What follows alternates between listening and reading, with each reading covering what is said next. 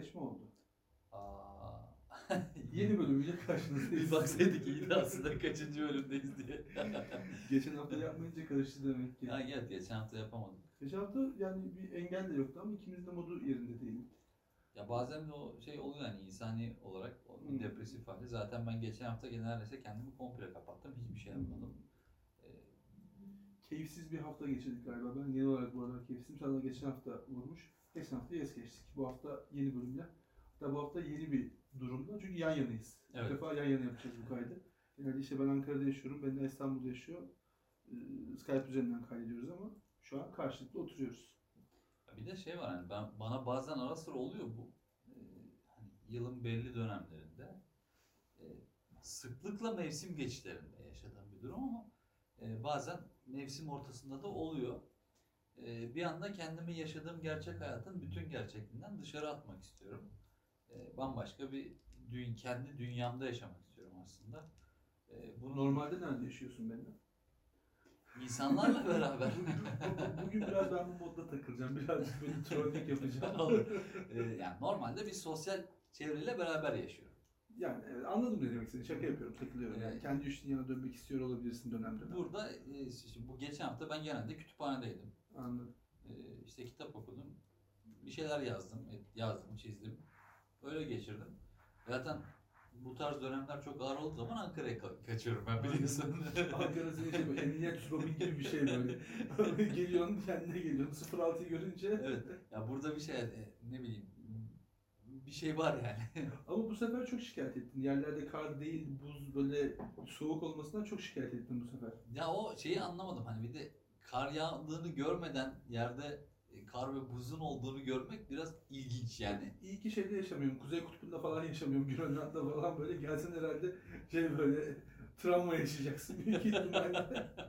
Yani Ankara Ocak ayının ortasında yani kar genelde olur olmasa bile yerler genelde buzludur. Yerler hep buzludur. Ya buzdan ziyade hani tamam buzu biraz abarttım hani espriye döktüm ama hani kar görmek yerde e, garibime gitti çünkü kar yağdığını hiç görmedim ya bu sene ben daha. Anladım. Evet. İstanbul'da yağmadı bu sene. Yağmadı bu sene Bu İstanbul'da. sene burada da geç yağdı. Ee, epey bir goy goy yaptık. Evet güzel. Ee, gelelim bu haftaki konumuza. Ee, bu hafta iki deneyden bahsedeceğiz. Ee, bir tanesi Milgram deneyi. Ee, otoriteye uyma deneyi olarak da biliniyor olabilir. Bir tanesi de Küçük Albert deneyi. Ee, Albert'ın deneyinde belki e, tüylü varlıkları, tüylü beyaz şeylerin deneyi diye hatırlıyor olabilirsiniz. Bu iki deneyden biraz bahsedeceğiz. Ee, Buradan belki mevcut akademik düzene, e, buradaki kendimizce gördüğümüz çarpıklıklara, gerek Türkiye özelinde gerek hani genel dünya genelinde yürüyen akademik sisteme dilimiz önce bir eleştiride bulunmaya çalışacağız. Ee, İstersen Milgram deneyiyle başlayayım. Başlayalım. Ee, şimdi Milgram deneyi Yale Üniversitesi'nde Stanley Milgram tarafından yapılmış bir deney. 1961 yılında e, yapılmış bir deney. Sistem şöyle işliyor. Ee, Bir otoriteyi temsil eden bir kişi var bir odada. O, o odaya bir katılımcı geliyor. Buna denek diyelim. Sonra başka bir odada da e, deneyin setup'ının içerisinde olan e, bir kişi oluyor. E, bu içerideki kişiye soru soruyor denek ve yanlış bildiğinde ona ceza vermek maksadıyla küçük bir elektrik şoku vermesi isteniyor. Burada elektrik şokunu yiyen kişiler, tırnak içinde yiyen kişiler aslında yemiyorlar. Öyle setup'ta bir elektrik şoku verme durumu yok. E, Milgram'ın öğrencileri. Üniversitenin Yani öğrencileri. sanki elektrik şoku yemiş gibi Sanki davranıyorlar. elektrik şoku yemiş gibi davranıyorlar. Ee, elektrik şoku veren kişi, deneyin yapıldığı kişi bu içerideki öğrencileri görmüyor. Sadece seslerini duyabilecek kadar yakın bir mesafede. Soruyu soruyor, soru yanlış cevap gelince ufak bir elektrik şoku. İkinci yanlışta daha büyük bir elektrik şoku. Üçüncü yanlışta daha büyük bir elektrik şoku. Burada bir soru sorayım mı ben? Tabii. Anlamak maksatlı. Elektrik şokunun boyutunu veya işte yü- yüksekliğini kendisi mi seçiyor denek yoksa Yok belli. belli. Tamam. Önünde bir radyo butonlarını andıran butonlar var. Videoları da var zaten deneyin. İşte e, şeyini artırıyor ampermeler önünde tablo var. İşte birinci yanlışa şu kadar, ikinci yanlışa Anladım. şu, ikinci yanlışa şu kadar diyerekten. Oraya getiriyor, basıyor. İçeriden mesela ilkinde hiç ses gelmiyor. İkinci ah, falan, ah diye ses geliyor. Artık çığlıklar geliyor. Ve e, deneklerin hemen hepsi yani içeriden çığlık gelince şey yapıyor. Yani hani ya acı çekiyor devam edeyim mi falan diyor. otoriteyi temsil eden, deneyi organize eden kişi rolündeki kişi çok net ve soğukkanlı bir şekilde tabii ki devam edeceksiniz tarzında yani tam kelimeler onların olmayabilir ama çok net bir şekilde deneye devam edilmesini emrediyor tarzında cevaplar veriyor. Ee, artık bir noktadan sonra hayali olarak öğrencilerin yediği elektrik şokları onları bayıltmış ve tepki gel, gelmiyor hale gelmiş. Yani o kadar büyük çığlıklar duyulmuş ki e, acıdan baygınlık geçiriyor ama adam hala elektrik vermeye, denekler hala elektrik vermeye devam ediyorlar. E, burada e, deneyin belki de en şaşırtıcı kısmı oranı tam hatırlamıyorum ama e, az önce önümde de açıktı da %90'a yakın bir oranda denek denekler son şeye kadar de vermişler. Son voltaja kadar e, devam etmişler bu şoku vermeye.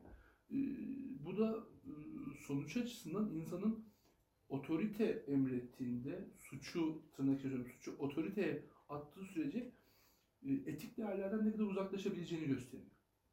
E, Şu an oranı bulmaya çalışıyorum. Oranı yine göremedim ama epey yüksekçe bir oranda. Zaten katılımcıların neredeyse hepsi bağırışlara rağmen devam ediyor ama yüksek bir oranda da son artık voltaja kadar veriyor ve insanlar deneyi tamamlıyorlar. Ee, Sonra hiçbir şey olmamış gibi gidiyorlar. Çok sonraları bu insanlar bulunup ya bu aslında bir deneydi siz kimsenin canını yakmadığınız yerden geri bildirim yapılıyor. Şimdi bunu e, bugünün konseptine uygun olacak şekilde iki açıdan değerlendirebiliriz. E, Bir, ya bu etik mi? Böyle bir deney yapılabilir mi? Sosyal bilim dediğimiz şey, bilim veya sosyal bilim dediğimiz şey buna izin verecek kadar acımasız mı? Bunu belki Albert'ın deneyinde daha rahat irdeleyebiliriz. İkincisi de deneyin ortaya koyduğu şey yani insanlar sana otorite sana bunu yap dediğinde bunu yap dediğini şöyle anlamak gerekiyor. Bak bu terörist dediğinde, bak bu iyi, bu bizim için faydalı bir şey dediğinde e, bunu otorite dediği için e, koşulsuz bir kabullenme haline gidebiliyor muyuz? Bunun ayrımına nasıl varabiliriz? Nerede bu gerçekten faydalıdır, nerede bu otorite dediği için ben bunu otomatik kabul ediyorum diyebiliriz. Yani şöyle yaklaşmak istiyorum. Bütün perspektifi biraz daha genişletmek istiyorum ben. Ee, burada otoriteyi ne kadar büyütürsek e, aslında gelen talimatlar da o kadar büyük. Aslında bizim için de e, örnek veriyorum e, bir savaş olduğunu düşünün. Bu savaşta karşılıklı savaşan askerler var. E, tek tek bu askerleri sorsak aslında hepsi belli bir amaç çerçevesinde e, bu savaşın makul olduğunu bize anlatabilirler. Tabii ki. E, fakat e, üst perdeden baktığımızda hepsinin benzer makullüklerde açıklamalar yaptığını göreceğiz. Yani benzer açıklamaları makulleştirerek aslında. Yani şöyle diyebilir miyiz? Aslında herkes Amerika'nın oyununu görüyor ama herkes aynı oyunu görüyor. Evet. Tabii. Yani herkes aynı oyunu görüyor ve onu oynuyor. E, bunu oynarken de yani işte örnek veriyorum başımıza geldi. E, işte Çanakkale'deki savaş yani bizim için çok önemli, çok değerli bir mücadeledir. Ama oraya gelen yabancı askerlerin düşünelim. E, hiçbir şey yok. E, hani oraya para kazanmanın dışında bir derdi yok orada aslında. Paralı asker. Biraz da mecburiyet de var Biraz tabii. da mecburiyet de var ama oraya geldiklerinde düşmanca saldırabiliyorlar. Çünkü bilmiyor karşısındaki. Bilmiyor. Ona kötü anlatılmış. Evet kötü yani iyiler ve kötüler listesinde karşılaşacakları insanlar kötü olarak E hep öyle değil mi? E, E şimdi bizim için ters anlamda bir büyük mücadeleye gidelim İstanbul'un fethi. Şimdi e, İstanbul'un fethi ekonomik ve yani politik açıdan önemli bir fethi tamam ama orada gerçekten kılıç sallayan bir işte e, askere gidip sorduğunda muhtemelen e, şeylerle ne diyorlar ona gavurlarla e, ve işte Allah'ı inkar edenlerle savaştığı için bunun çok haklı bir savaş olduğunu düşünecek. Doğru. Öyle Yani düşünecekti. Tam tersi de işte oradaki gelen Bizanslıları düşün mesela. onlar da Yine gavurlarla, gavurlarla savaşıyor. İki tarafta gavurla Evet, savaşıyor. doğru. aslında. Ya aslında burada şey var yani denilen çok doğru. Günlük hayatta bile bu böyle. Ee, işte kendi aramızda konuşurken bile hani sözüne güvendiğimiz birisi bir konu hakkında fikir belirttiğinde evet artık bizim için artık o öyle işliyor olabiliyor o mekanizma. Yani e, burada temel sorgulamalar yani şöyle bir şey hayattaki her şeyi bütün insanların her şeyi sorgulaması çok mümkün bir şey değil. Değil, değil. Yani çünkü çok fazla çeşitli şeylerle karşı karşıya yaşıyor- yaşıyoruz. Bu bilmenin yöntemlerine götürür bence. Evet, yani. bilme dediğimiz şey, bir şeyi biliyor hale birkaç farklı şekilde gelebiliyoruz. Bunun en iyisi bilimsel metot dediğimiz metodu uygulamak. Herhangi bir bilgi için bunu uygulayabiliriz. Ama bunu her şeyde uygulamak mümkün değil. Yani ben kalkıp nasıl e, yer çekiminin 9.8 olduğunu şey yapayım ki? E, ölçeyim ki? Bize fizikteyken birinci sınıfta ölçtürdüler. Yani ODTÜ'de fizik bölümünde birinci sınıfta yer çekimi ivmesi ölçüyoruz. Çok makul bir hareket değil mi? Abi biri 12 buluyor, biri 6 buluyor. Yani bilimsel metodu uyguluyoruz ama yani Bu tabii biraz daha kesin sonucu olan bir şey aslında. Yani ispatlanmış bir şey ben öyle diyeyim. ama bu Mesela baş, bilmenin metotlarından bir tanesi de mesela birisi sana söyler öyle bilirsin. işte ba- başka bir örnek ver. Mesela sen bana dedin ki ya ben işte ben marketten gidip cips ve kola alacağım. Bu akşam film seyredeceğim diye bir konsept oluşturdum. Sen de bana dedin ki sen, ben Ankara'yı bilen birisi değilim. Ya şuradaki köşedeki bakkala gitme. Hı hı. O bakkal problemli. Ee, Ondan aldığın cips bozuk çıkar. Dediğinde ben Detay vermeme gerek yok. Problem Evet, evet, pro- o bakkala gitme. Bu bile yeter. Bu bile yeter. Tamam ben muhtemelen bir sonraki bakkala gideceğim. O bakkalla ilgili hiçbir fikrim yok. Hiçbir şey yaşamamış. Diğeriyle ilgili de hiçbir fikrim yok. Ama bir anda ben o bakkala gitmiyorum. Evet iyiler kötüler. Sen burada otoritesin. Yani bunun için devlet olmana Hı hı. veya e, devlet din olmana Hı hı. veya bir ideoloji olmana da gerek. Evet gerek yok ama şimdi benim seni bilerek veya bilmeyerek burada bir yönlendirme durumu var değil mi? Ben sana orada bir otorite rolündeyim. Bunun kitlesel bir zararı yok. Evet yok. Kitlesel bir zararı yok. En fazla işte sen o adamdan cips alırsan kaç para kazanacaksın? Onu kazanamamış oluyor.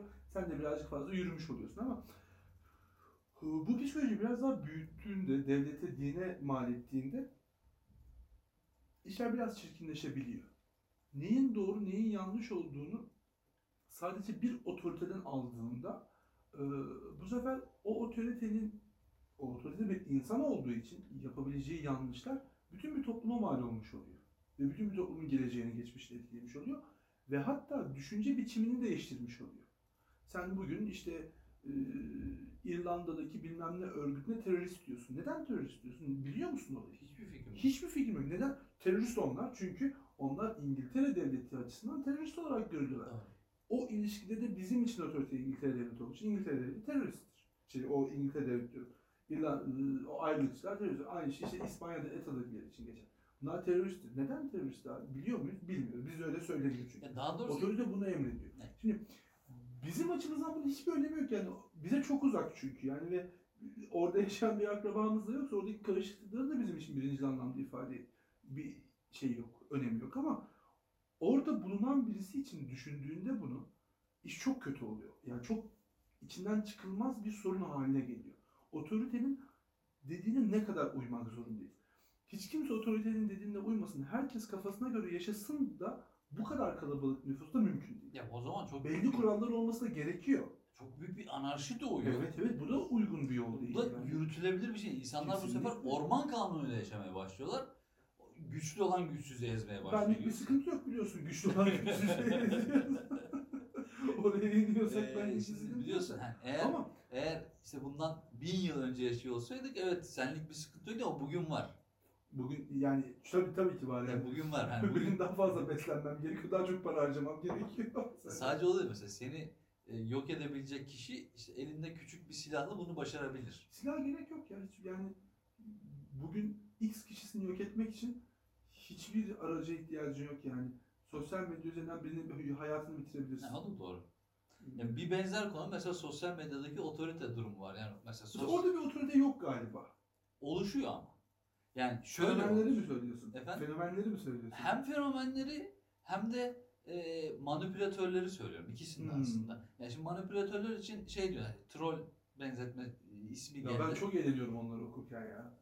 Ama şey var, yani her şeyi manipüle ediyorlar. Yani bunlar örnek veriyorum bir e, işte deprem yaşadık Hı hı. Elazığ'da. Onu da manipüle etmeye çalışıyorlar. Tabii. E, işte bir futbol maçının sonucuyla ilgili de bir şeyi manipüle etmeye çalışıyorlar. Hani buradan belli ki bir gelir sağlıyorlar ya da bak- kişisel zevk Saf kötülük olabilir mi bu? İlk Saf- bölümde konuşmuştuk. saf kötülük olabilir mi? Yani bir Gelir. gelir düşünsene. Hiçbir gelirin yok abi. Evinde oturuyorsun. Gündüz işine gitmişsin, gelmişsin ve e, durduk insanın canını sıkıyorsun yani. Yalan yanlış bilgiler atıyorsun ortaya. Bu, bu saf kötülüktür ya. Bir çıkarım yoksa olabilir ya. Yani tabii bunun da nedenlerinin sorgulanması gerektiğini söylemekle beraber ilk bakışta evet saf kötülük budur diyebilirim. Ama nedenlerini Saf kötülük budur da bu saf kötülüktür farklı Pardon, şeyler. pardon bu saf kötülüktür diyebilirim. Doğru. Yanlış kurdum cümleyi. Bu saf kötülüktür diyebilirim ama yine de nedenlerinin incelenmesi gerektiğini düşünüyorum. Yani Neyse ben mevzuyu şuraya getirmek istiyordum. Ee, bu otoriteye e, boyun eğme kavramı şimdi deneyde işte Milgram deneyinde bahsedildiği üzere insan eğer kendisi bir sorumluluk almadığını hissediyorsa ve otorite ona bir şey yapmasını emrediyorsa yapıyor. Ee, ve bu birine acı çektirme dahi olsa oluyor. Şimdi ülke devlet yönetiminde böyle kutsal değerlerin ön plana çıkarıldığı bir otorite olunca da e, bu acı çektirmeye geç, nefret etmek ve hatta öldürmeye kadar gidebiliyor. Dolayısıyla otoritenin bu gücü çok büyük bir güç. E, ve otorite dediğimiz kişi işin sonunda bir kişiye bağlı veya en azından bir grup kişiye bağlı olduğu için insanın tırnak içinde bir ölümlünün eline bırakılamayacak kadar da tehlikeli bir silah. Dolayısıyla burada e, insanın bu psikolojisini yenemeyeceğimizi varsayarak yani otoriteye boyun, boyun eğme. Çünkü bu aslında bilmenin yöntemlerinden de biri. Buna e, boyun, insanın bu psikolojisini değiştiremeyeceğini varsayarsak sanki burada çözüm otoritenin o hakimiyetini bölmek. Tek bir otorite, tek bir mutlak otoritedense birkaç farklı otorite elde edersek eğer bunlar birbirini dengeleyici unsur olabilirler. şöyle bir ben de savunma mekanizması söyleyebilirim buna karşı. Ee, şimdi en başta söylediğim cümle yani herkesin her bilgiyi sorgulayıp araştırarak doğruluğunu teyit ederek hareket edebilmesi mümkün değil. Yani buna zaten zaman yetmez. Bir günü bile yaşayamayız. Tabii ki. Burada belki de e, vicdani sorumluluğunu insanların arttırmamız lazım. Çünkü otoritenin verdiği emirle bir kötülük yaptığında, bir ceza verdiğinde vicdanen sorumluluk hissetmiyor aslında. Birinci temelde. Belki çok Evet. sonralarında o bir şekilde vicdan sı- sızlatabiliyor ama Bu çok küçük oranda ha, yani. yaparken burada bir vicdanen rahat. Çünkü ona emrediliyor. Ben sadece emirlerini yerine getireyim. Burada belki vicdani sorumluluklarımızı en baştan e, çocuklardan başlayarak eğitim kurumlarına çocukların vicdani sorumluluklarını arttıracak şekilde bir e, sorumluluk bilinci verebilirsek bu otoritenin e, karşı tamam tamamen isyan edin, ortadan kaldırın değil ama ya düşünülmesi gereken şeylerde de durabilecek, düşünebilecek bireyler elde edilebilir diye O düşünüyorum. zaman sen çözümü farklı yerden alıyorsun. Ben otoritenin gücünü dağıtıp farklı otorite odakları oluşturmanın daha iyi bir çözüm olacağını düşünüyorum. Sen birazcık da otorite kalsın öyle ama bunun etki ettiği kişileri birazcık daha bilinçli hale getirelim ki ya orada öğrenci acı çekiyorsa basmasın arkadaşım zile demeye getiriyorsun. E Bunlar iç içe şeyler aslında bir yandan farklı çözümler değiller yani. Senin önerdiğin çözüme şöyle bir yerden itiraz edebilirim aslında. Hani otorite diyelim ki işte bir tanrı otoritesi var.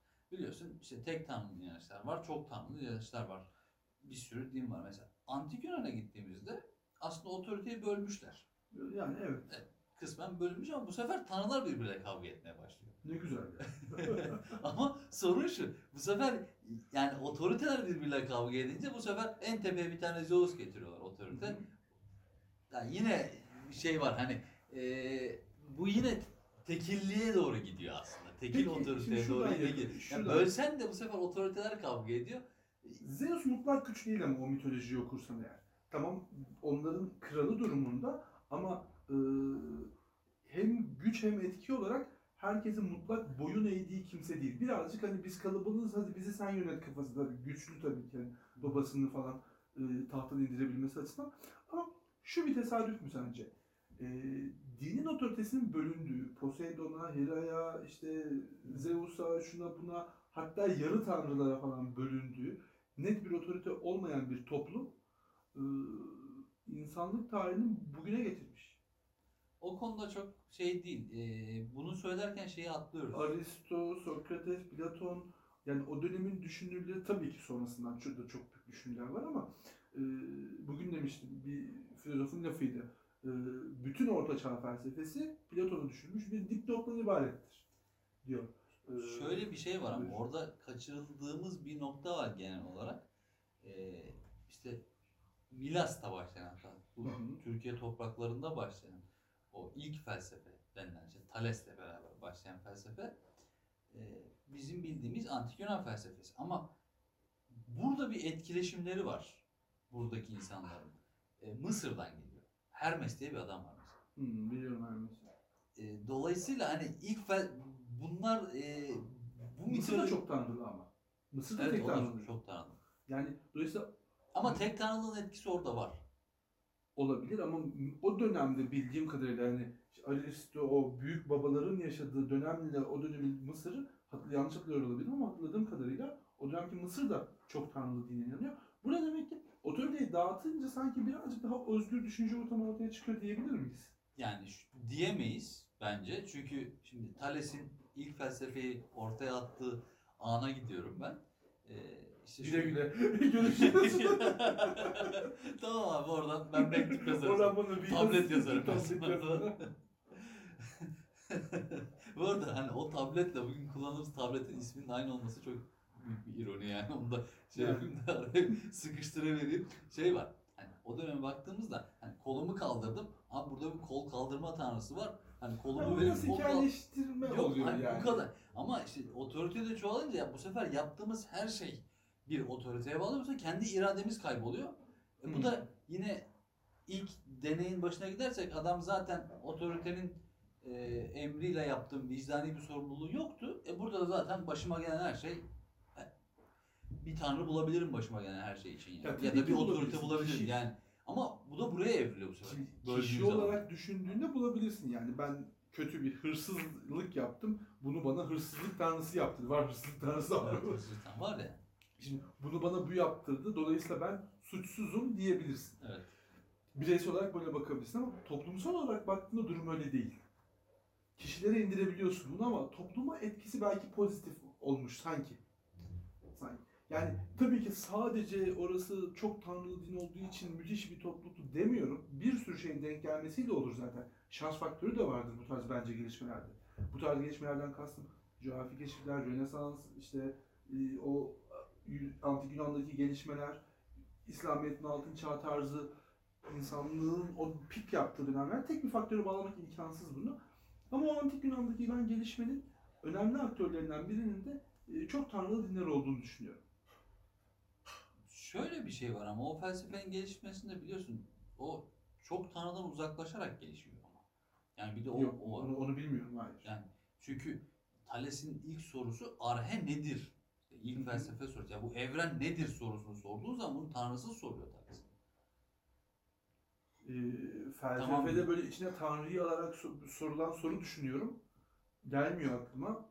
Ya var. O zaman bütün soruları yani tek tanrıya mı indirmek gerekiyor? Platon diyaloglarda mesela adları nasıl konulduğu diyaloglarında e, Yani Platon'u Tanrı- geç, Platon adam değil. yani. yani ya bunu bunu buna e, şey bunu şu an seni öldürebilirim bak. Bu benim için şey ne derler ona. E, direkt sen mesela kötü kötüler listesine adını yazabilirim şundan sonra. Aa, e, haddim olmamakla beraber e, Platon'a bir, bir azıcık böyle bir antipatim var diye çok azıcık var diyebilirim böyle. Yani işte Bir yani sonraki deneye geçelim istersen. Burayı Geçelim. çok uzattık. burayı Ee, şimdi Küçük Albert deneyi. Bu Rusya'da mı yapıyordu bu deney? Ee, yanlış hatırlamıyorsam Rusya'da yapılan bir deney. Ee, şimdi önümde bir kaynak çık oradan bir kısaca şey soracağım. okuyacağım. Adı Albert olan bir çocuğun deneyi Rusya'da mı yapılmış? Çocuğun adı Alexander. Alexander Albert. Ee, çocuğun gerçek adı Alexander diye hatırlıyorum ama deney olarak hani Albert is- deneyde belki kimliği açı- şey anladım. olmasın diye. Hmm, Douglas'mış gerçek adı. Ha, Douglas. Muhtemelen o zaman Amerika'da. Ee, Douglas'mış gerçek adı.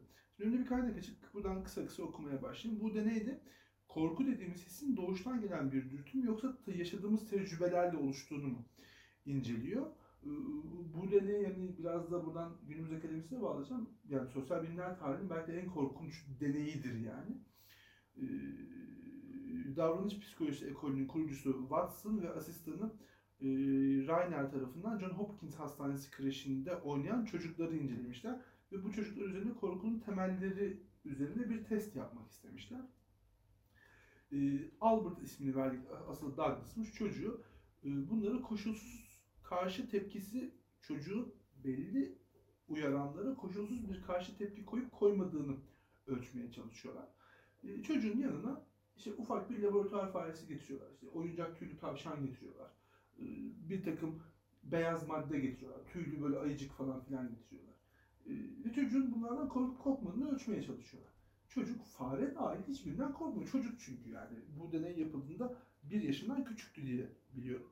Ee, hepsiyle oynamak istiyor. Yani fare orada koşuşurken fareyi tutmak istiyor çocuk. İşte sonra e, bu onlara gösteriyor ki çocuk bunun hiçbirinden korkmuyor. Bunu bir not ediyorlar kenara.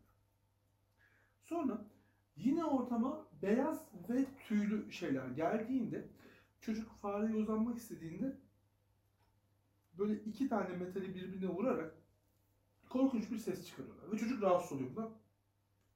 Elini çekiyor. İşte beyaz başka bir şey getiriyorlar. Tül getiriyorlar. Başka beyaz oyuncak bir tavşan getiriyorlar. Tüylü bir şey getiriyorlar ve bunu sürekli 3-4 gün boyunca tekrarlıyorlar. Çocuk her beyaz ve tüylü bir şey gördüğünde korkunç bir ses duyuyor. Ee, ve ağlamaya başlıyor. Çocuk gerçekten korkutacak bir ses duyuyor ve ağlamaya başlıyor. Daha sonrasında bu deney 3-4 gün tekrarlandıktan sonra bu sefer zil sesi olmadan çocuğun yanına başta korkmuyor oldu ama artık gördüğünde ses duyduğu malzemeleri getirdiğinde faredir, tavşandır, tüylü oyuncaklar da getirdiğinde çocuk ağlamaya başlıyor. Ve bu deney bize gösteriyor ki biz doğuştan korkulara sahip değiliz. Korkularımız sonradan e, yaşadıklarımızla edindiğimiz şeyler. Sonrasında bu çocuk 6 yaşında beyinde su toplanması, hidrosefali hastalığı yüzünden hayatını kaybediyor. Şimdi bu deneyin iki açısı var. Birincisi evet korkularımızın birçoğu sonradan ediniliyor ama hiç mi doğuştan gelen bir korkumuz yok diye bakabiliriz. Bu deney çünkü bence hiç olmadığını göstermiyor ama bir kısmını sonradan edindiğimizi gösteriyor. İkincisi ya böyle bir deney yapmak ahlaka uygun mu yani bilim ilerleyecek diye böyle şeyler yapabilir miyiz yani? Çocuk belki bu deneyle hiç alakası olmayan bir şey yüzünden 6 yaşında ölmüş. Belki alakası var bilemiyoruz yani. Ama belli ki psikolojisi bozulmuş çocuk. Yani şöyle bilim adamının ki yani deneyi Watson deneyi yürüten kişi eğitim psikolojisi alanında çok şey yeri olan birisidir. Yani eğitim psikolojisi alanında daha Hawking'i diyeyim sana yani böyle o kadar önemli birisidir. Ee, böyle bir hakkı var mı? Bir çocuğun hayatını mahvetmeye, bitirmeye değil, bitirdiğini ona bağlamıyorum ama mahvetmeye. Ve Ya ben şöyle düşünüyorum burada yani deneydeki nesneler beyaz tüylü. hı hı, Ee, şimdi şöyle bir sen bunu anlatırken ben şöyle bir etrafıma baktım. Tüylü yani çocuk şunu şöyle kodlamış olabilir. Yani tüylü ve beyaz olarak da kodlamış olabilir. Tüylü veya beyaz olarak da kodlamış olabilir. Evet. Eğer ikinci kodlamayı yaptıysa tüylü veya beyaz şeylerden korkuyorsa eğer şimdi şöyle bir etrafıma baktım. Tüysüz bir nesne göremedim. başta insanlar Tüysüzlerin neredeyse yüzde ellisi de beyaz. Yani şu an bu odadayım.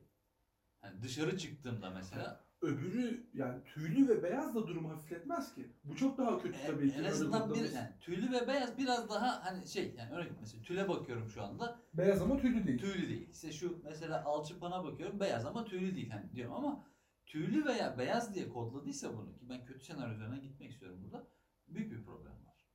Öbürü küçük değil ama öbür problem. Evet ama e, buradaki büyüklük şu muhtemelen hayatta kalabilecek bir varlık değil o saatten sonra çocuk. Yani- Bu deneyden sonra.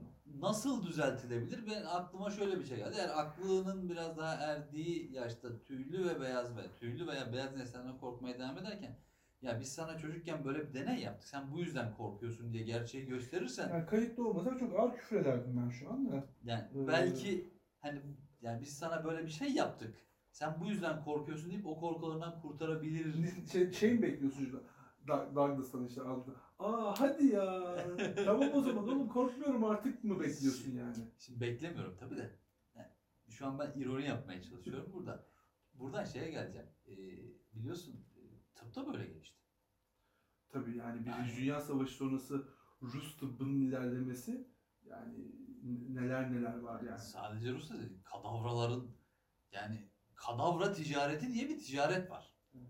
Ee, veya benzer şekilde sadece Köpeğe insan kafası dikmeye çalışmalar yani evet kafa değiştirme operasyonları falan, organ değiştirme operasyonları, O dönemler çok karanlık çağlar. Ve ben- Çünkü e, bir önceki yüzyıla göre inanılmaz bir teknik ekipman ve bilgi artışın var.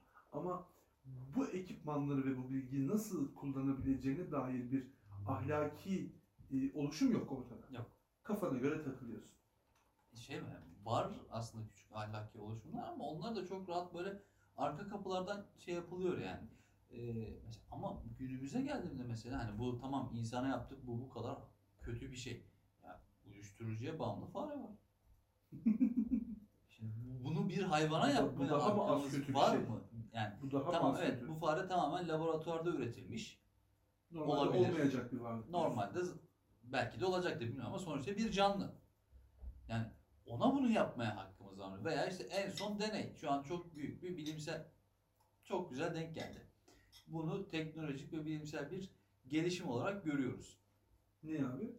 Ee, işte maymuna çip taktılar abi Hı hı. dışarıdan beynine ve bilgisayar kullandırdılar hayvana. Hmm. E, aç, gelen açıklama şu deneyin sonucunda evet maymun bilgisayarı kullandı. Ya bu şey olarak hani bu Alzheimer hastalığının bir tedavisi olarak denir. Ama Zaten şimdi bu tarz şeyler hep bir faydası evet, var. hep bir ama Hep şimdi bir bir, faydası. şey diyeceğim. Atom bombasının da faydası var. Var yok değil. Bir maymuna bilgisayar normalde bütün davranışlarını neredeyse belli içgüdülerle yapan bir hayvana bir şeyi fark ettirebilmenin yani bir problem bunu yapmaya hakkımız var mı? Yani bunun bundan çok büyük bir fark olduğunu düşünmüyorum ben. Şey olarak eee, tabii ki vicdanımızın sarsılması açısından Albert deneyi çok büyük sarsıcı bir şey ama biz bunu biraz Çünkü daha maymun bizden değil çünkü. Maymun bizden değil evet. Ondan dolayı biraz daha ha- bunu mazur görüyoruz ama aynı şey abi. Onun hayatını değiştiriyoruz. Yani bilgisayar kullanmayı öğretiyoruz ama yani kim bilir neler Yani- yaptırırız ona. Bilgisayar kullanmayı öğretebiliyor olmak çok şirin. Çok tatlı. Evet. Baksana 10 parmak klavyesi aman tanrım yani alkış yaparsın ama yani birazcık bilim kurguya kafasını yoran birisi bunun ne kadar çirkin yerlere gidebileceğini tahmin Yani, edebilir. evet. Ee, Veya Şimdi- bu, bu seviyeye çok ne kadar çirkin gelinmiş olabileceğini de tahmin Zaten o dönem etik algılar, etik sor- sorunlar işte şimdi bir yüksek lisans doktor öğrencisi çoğu bilir bunu. Özellikle deneysel çalışanlar e, herhangi bir anket uygulayacaksan, hayvan üzerinde çalışacaksan yani en az bir 3-4 ay hatta hayvan üzerinde hayvan keseceksen eğer böyle fare falan keseceksen bir yıla yakın etik kurul onaylarından geçiyorsun. Bekliyorsun, anlatıyorsun. Ben bunu bunu bunu bu amaçla yapacağım diyorsun. Bekliyorsun. E şimdi bu birazcık etik kaygının oluşmaya başladığını gösteriyor ucundan ama şimdi sen aklındaki evil planı, kötü planı ya bak biz maymuna ne güzel çip takmayı öğrettik. Yaşasın diyerekten de lanse edip bu etik duvarı arkadan dolaşabiliyorsun. Ee, tamam maymuna çip, bilgisayar kullanmayı öğretiyorsan silah kullanmayı da öğretebilirsin. Yani e, gerçi bunu şeyler yapmış vakti zamanında. Ee, Ruslar e, Pavlov'un koşullu öğrenme teorisiyle Hı. Alman tanklarını mahvetmişler. Biliyor musun onu? Ee, şeylere, e, köpeklere e, yemek verince e, bir sonraki tank, yani tanklar var ya, bir sonraki tanka gittiğinde orada da yemek verileceğini öğretmişler. Ya da yemek vaktinde tankın yanına gitmesi gerektiğini falan öğretmişler böyle. Köpeğin sırtına patlayıcıyı bağlatıyor abi. Alman tankına salıyor. Köpek tankın oraya geliyor. Patlıyor. Tank da dolayısıyla zarar görmüş oluyor. Şimdi bunun çok daha basit. Çip kullanmamış. Sadece bir öğrenme psikolojisi e, fenomeni kullanaraktan yine bir hayvanı bir silah olarak kullanmış. Şimdi Albert'ın durumunda e, böyle bir şey yok. Bir silah olarak kullanma durumu yok. Aslında deneyin yapılış amacına baktığında son derece makul bir amacı var gibi duruyor. Yani deney niye yapılmış diyorsun ki insanlar korkularını doğuştan mı kazanırlar yoksa sonradan mı edinirler? Bence önemli bir bilgi bu. Bunu bilmek isterim ben açıkçası. Ama yol bu mu?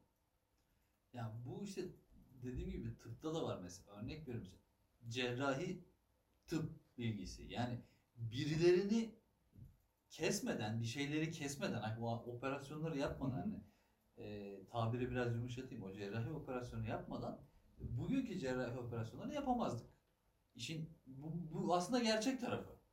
Hmm. Yani iş, nesnenin doğası hakikaten bu. Yani bir doktor şu anda bel fıtığı ameliyatı yapabiliyorsa O yüzden en azından bir kere görmüş olması lazım. ve bu denemiş olması lazım bir defa. Evet.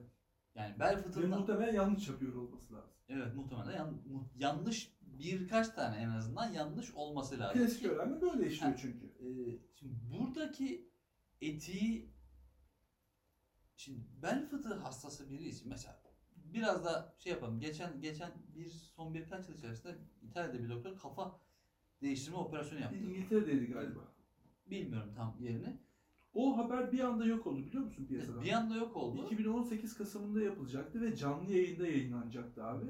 Ee, ben takip ediyordum. Mevzu da şuydu. Bir e, patlama ya da soygun operasyonunda vücudunu kaybeden e, bir güvenlik görevlisi var. Yani kötürüm olmuş artık vücudu çalışmıyor. Sonra sanırım bir beyin kanaması sonucunda da hani ölen yine benzer yaşlarda birisi var. Vücudunda hiçbir sorun yok. O sağlık, zihnen sağlıklı ama artık vücudu çalışmayan güvenlik görevlisinin kafasını çıkarıp beyin ölümü gerçekleşen ama vücudunda hiçbir sorun olmayan başka bir insanın vücuduna takacaklardı. Ve bunu 4-5 sene önce açıklayıp biz bunu 2018 Kasım'da canlı yayınlayacağız dediler. O dönem baktım yapıldı yapılmadı böyle bir bilgi kirliliği var zaten ve net bir şeye ulaşamadım ben açıkçası. Şöyle yani burada mesela şey var hani birisi yani burada canlı olmaya devam eden hani bir diğer hasta zaten ölmüş. Ölmüş. Tamam. Bedenine saygı kısmını bir kenara bırakıyorum. Hani Tamam. hayatını kaybettikten sonraki kısmı. İşin o etiğini bir an için unutalım. Tamam. Diğeri ise hakikaten e, ya böyle yaşamaktansa bu riski göze alabileceğini söylüyor. Eğer bir umut varsa. Ki hastaların çoğu da bunu son raddede kabul Yani ediyor. kendi yerime, kendimi bir an için düşünüyorum. Ya evet başarılı olması durumunda en azından hareket edebilecek kadar Benim bak çok hani uzağa gitmeye gerek yok. Yengem, kendi yengem işte geçtiğimiz Haziran'da kaybettik. Uzun süredir kanser tedavisi görüyordu. Artık doktorlar hani şeye demişti yani bu saatten sonra bu işin geri dönüşü yok ancak destek tedavisiyle acısız bir şekilde son günleri yaşamasını sağlayabiliriz demişlerdi ailesine. Yeğenime falan. Sonra Ankara Üniversitesi'nde bir e, doktor varmış bir deney ilacı. İşte bunu süper diyorlar.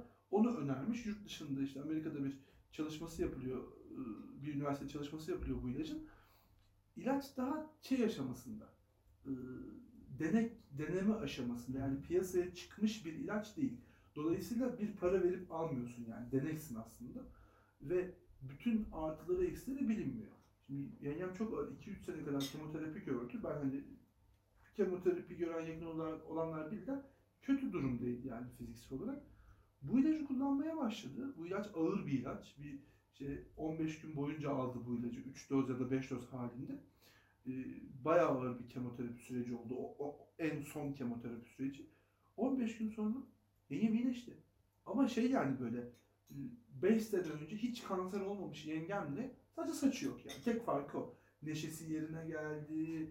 işte vücudunu toparladı. Böyle yataktan yarım saat doğrulup böyle günlerce uyuyan yorgunluktan kadın gitti. İşte kalkıyor geziyor hastane katında dolaşıyor falan filan böyle yanına gidiyorum şakalar espriler.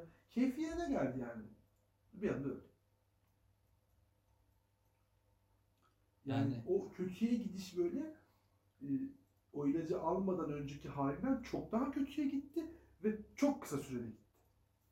Bir anda böyle çat çat çat çat çok daha vücut kötü hale geldi ve bir anda e, rahmetli oldu. Şimdi bu Yengin Hanım'ın bir şansı yoktu o ilacı kullanmadan önce. Belki 20 yıl sonra birisinin kurtuluş şansı olacak. E, burada işte yani kişinin bilinçli seçimi var. Evet tabii bunu kendisi Evet. istedi. E, Ailesi de istedi. Herkes onay verdi buna. burada bile şöyle bir etik problem var aslında. Şimdi o ilaç ya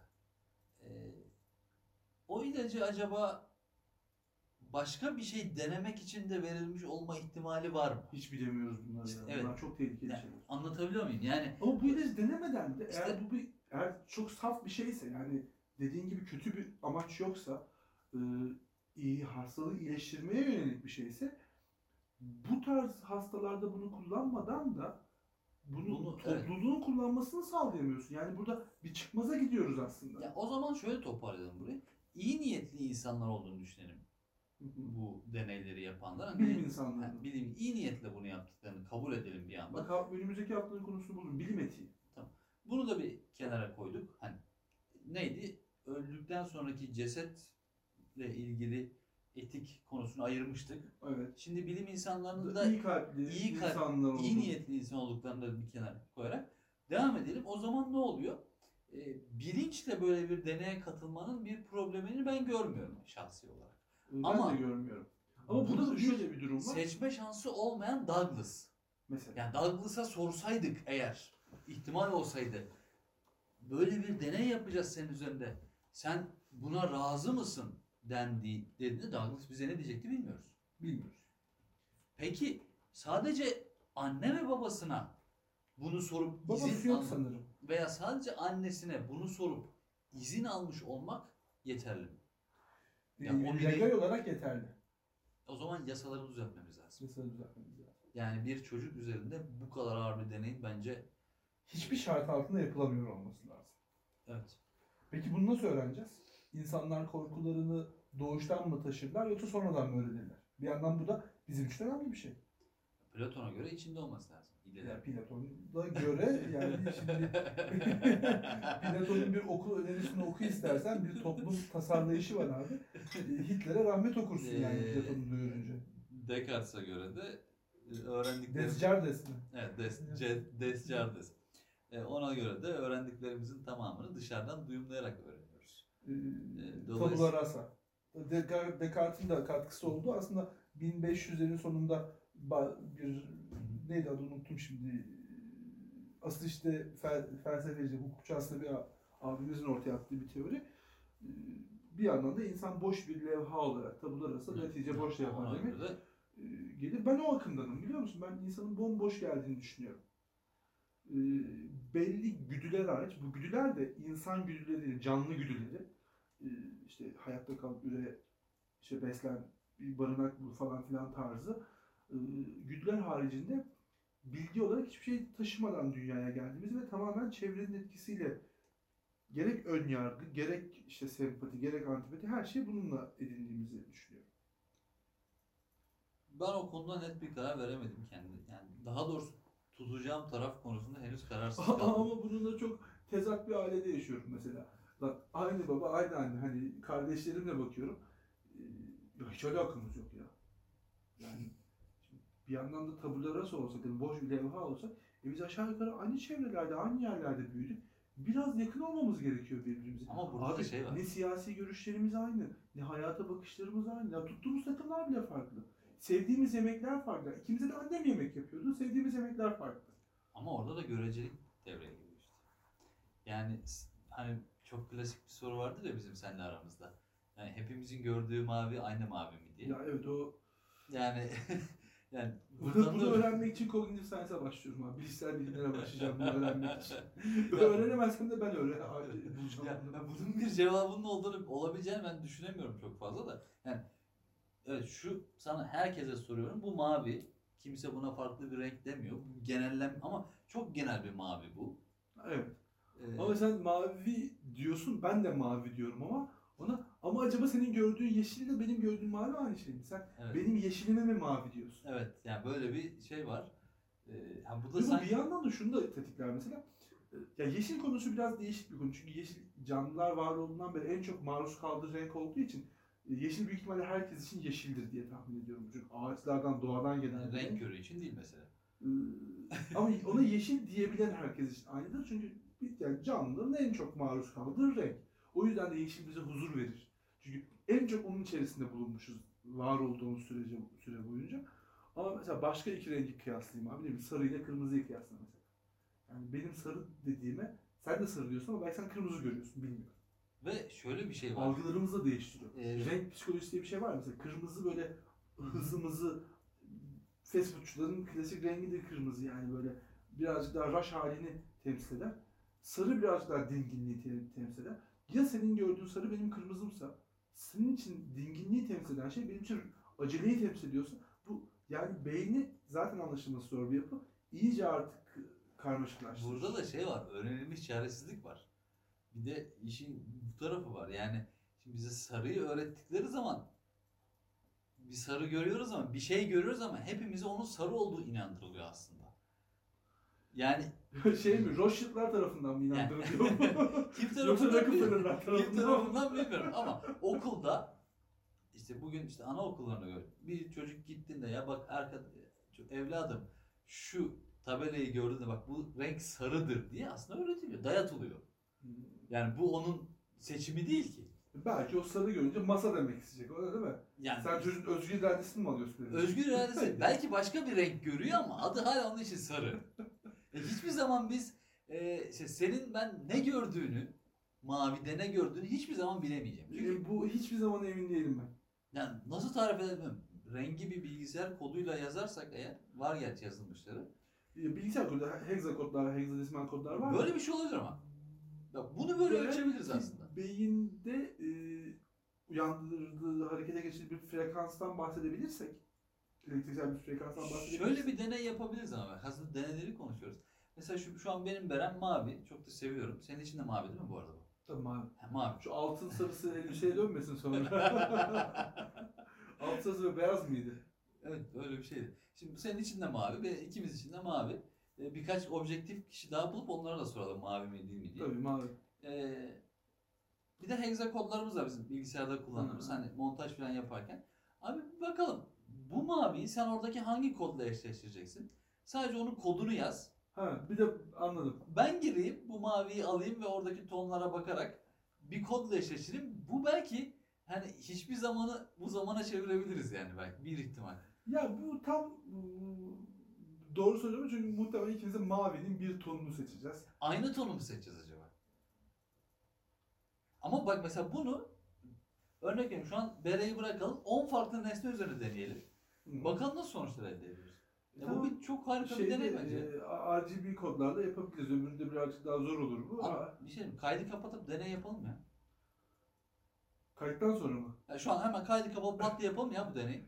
Gayet etik. Şu an çok etik bir deney yapacağız yani. Ben aileme sormam lazım. Onlar verecekler mi? Bence yapalım ya bunu. Olur yapalım. Tamam.